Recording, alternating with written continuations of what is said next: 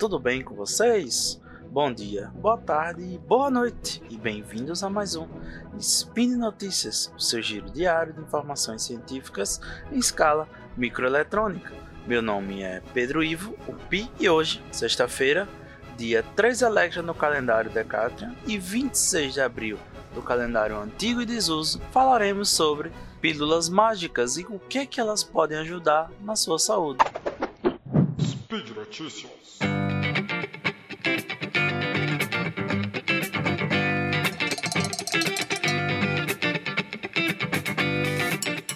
Imagine um diabético tipo 1 que precisa enfiar uma agulha constantemente no seu abdômen, ou uma pessoa com distúrbio de acromegalia que precisa médico mensalmente para receber injeção dolorosa, ou qualquer outro paciente que precise semanalmente, diariamente, mensalmente receber injeções em seu corpo. Isso é muito chato, é muito trabalhoso, né? muito complicado. Mas isso no futuro pode ser evitado com uma simples pílula. Mas como assim? A cápsula Honey Pill, isso aí inventou. O médico Mir Imran prometem após os primeiros testes feitos em humanos. Como é que essa pílula funciona? Basicamente, a cápsula Honey Pill ela funciona como um dispositivo em miniatura. Ela é engolida como uma simples cápsula de remédio mesmo. Ela viaja até o intestino. Quando chega lá, a sua proteção, a sua concha é dissolvida e dois produtos químicos são misturados e com isso um balão é inflado. E aí, na superfície desse balão, o que, é que eu vou ter colado à superfície desse balão? Agulhas. E essas agulhas vão fazer o quê? Colar na parede do intestino e injetar a droga que é necessária naquele momento. Muito simples, né? Não tão simples, mas até agora está funcionando muito bem. A empresa do médico Imran, a Honey Therapeutics, ela acaba de anunciar que ela concluiu a primeiro teste, os primeiros testes em humanos. Foi um teste em cerca de 20 pessoas que mostrou que a primeira versão livre de drogas, a cápsula que ela tem mais ou menos o tamanho de uma daquelas cápsulas de óleo de peixe que a gente toma para triglicéridos e coisas do tipo.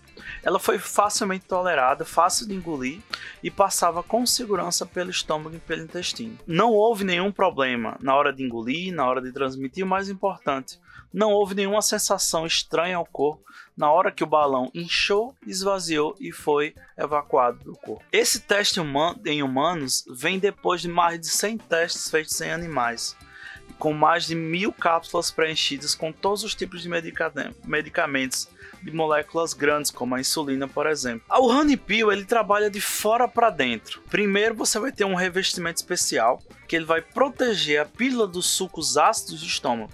Quando essa pílula ela sai do estômago e vai chegar ao intestino, ele vai perceber que os níveis de pH estão aumentando e esse revestimento vai se dissolver para revelar o que? O balão que é biocompatível, mas ele vai estar tá vazio. Como é que ele vai ser enchido? Como é que ele vai estar tá cheio de ar ou de algum gás? Simples. Ele vai ter duas substâncias químicas que elas vão ser, são separadas por uma camada de açúcar. Essa camada de açúcar ela vai ser dissolvida quando chegar no intestino. Então essas duas substâncias vão reagir, criando dióxido, produzindo, desculpem, dióxido de carbono. O gás vai inflar e essa pressão do balão inflável vai empurrar a, as microagulhas preenchidas com a droga que você escolhe na parede do intestino. O intestino humano ele não possui receptores agudos de dor e, a, e por isso você não vai sentir nenhum tipo de dor. E a parede intestinal, ela tem muitos vasos sanguíneos. E desse modo, as drogas vão rapidamente chegar ao seu destino final na corrente sanguínea. E após isso, a agulha vai ser, ela é biocompatível, ela vai ser dissolvida naturalmente pelo corpo. O recente estudo que foi feito em humanos, ela não inclui uma agulha cheia de drogas, mas a próxima, que ainda começa esse ano, vai, vai incluir uma droga chamada octreotida para os indivíduos que têm uma desordem hormonal de acromegalia. Esse estudo atual, ele foi feito em 10 indivíduos que eles comeram antes de engolir a cápsula e 10 que não comeram, para se observar se tinha alguma diferença. A única diferença percebida foi uma, um atraso maior, vamos dizer assim, naquelas pessoas que fizeram, que comeram antes. elas se comportavam normalmente e a cada 30 minutos era feito um raio-x para observar o caminho que a cápsula estava fazendo no corpo humano. Os sujeitos da pesquisa disseram que a pílula era bem fácil de engolir e o próprio médico disse que engoliu várias e várias, muitas delas sem água para fazer os testes. Os alimentos eles não afetaram o desempenho da pílula, só, como eu disse antes, demoraram um pouco mais para atravessar o estômago. E os restos da pílula passaram de 1 a 4 dias para serem evacuados do corpo. Apesar do inventor chamar de robô, não pode ser considerado um robô na prática, por, porque não tem partes elétricas nem metal. Mas ele chama de robô por simplesmente ele executa uma função mecânica de forma autônoma. Já para a próxima versão, essa sim vai conseguir ser considerada robótica, porque ela vai conter pequenos sensores no balão na parte que vai empurrar as microagulhas na parede intestinal enviando um sinal informando que o medicamento foi entregue, permitindo que os médicos monitorem né, se o paciente recebeu o medicamento corretamente. O, médico e o paciente ficaram acompanhando toda a rotina daquele remédio. E é claro que várias empresas farmacêuticas já estão de olho nessa tecnologia, né, que pode e com certeza ajudará muitas pessoas no futuro. Como saber se sua dieta está funcionando? Um novo sensor de gás que você pode ingerir, ou seja, mais uma pílula, pode ser capaz de lhe dizer isso. Isso é que uma equipe australiana está desenvolvendo a primeira pílula intestinal para diagnóstico de gases a ser testada em pessoas. Essa cápsula inteligente, ela mediu de forma confiável os níveis de oxigênio, hidrogênio e dióxido de carbono enquanto percorria as vísceras de seis voluntários saudáveis, revelando o impacto do consumo de fibra alimentar na atividade microbiana do intestino delgado e do cólon. Essa pílula eletrônica não só pode formar dietas personalizadas para uma ótima saúde intestinal, mas também pode ajudar os médicos a distinguir entre os primeiros sinais de distúrbios gastrointestinais diferentes, como síndrome de má absorção, doença de Crohn, colite, síndrome do intestino irritável e até o câncer de cólon. No momento, a pesquisa atual não há ferramentas suficientes para diferenciar essas coisas. Mas para o futuro, quem sabe? Porque, por exemplo, uma colonoscopia ela revela lesões inflamatórias ou os pólipos cancerígenos que são visíveis com a câmera. E quando já se chega nesse ponto, as pessoas já estão com desconforto intestinal e não tem esse diagnóstico há muito tempo. É tarde demais, né? Que as pessoas percebam essa dor para que possam tratar daquela determinada doença. Já se você está engolindo um sensor uma ou duas vezes ao ano, você pode observar o perfil de gases do seu intestino, observar essas mudanças e saber que há algum problema no intestino e tentar tratar aquilo com bastante antecedência. Essa cápsula, ela parece muito com aqueles suplementos alimentares, ela é revestida por polietileno de uma polegada de comprimento. E lá há dois sensores de gás, um sensor de temperatura, um microcontrolador, um transmissor de radiofrequência e baterias de óxido de prata do tamanho de um botão.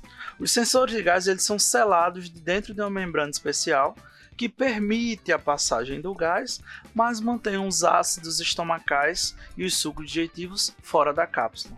Essa cápsula seria a primeira a fornecer informações sobre a composição química do intestino.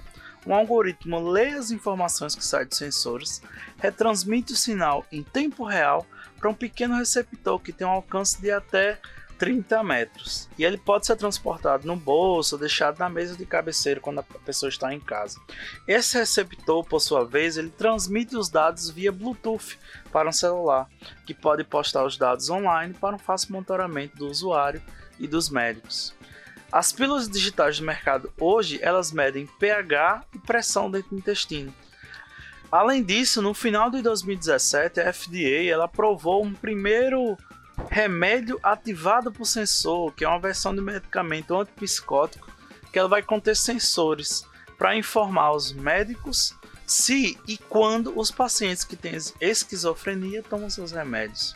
Mas a cápsula ingerível tratada aqui, ela tem que enfrentar todo o trabalho clínico para ser a primeira a fornecer informações sobre a composição química do intestino. Para um primeiro estudo piloto, a equipe se juntou a nutricionistas e a gastroenterologistas para testar a cápsula em dois homens e três mulheres, todos saudáveis, que foram alimentados com a dieta vegana, de baixa e de alta fibra durante dois dias. A dieta rica em fibras consiste em nozes, favas, peras, figos e pão integral, enquanto a de baixo teor de fibra incluía tomates, pepinos, alface, melancia e pão branco. Os níveis de moléculas contendo oxigênio captadas pelos sensores disseram aos pesquisadores onde a pílula estava situada dentro do intestino. Isso porque sabe-se que as concentrações de oxigênio caem ao longo do trato digestivo, do estômago rico em oxigênio ao cólon quase anaeróbico. E isso foi confirmado, essa, essa posição ela foi confirmada por meio de um, de um ultrassom.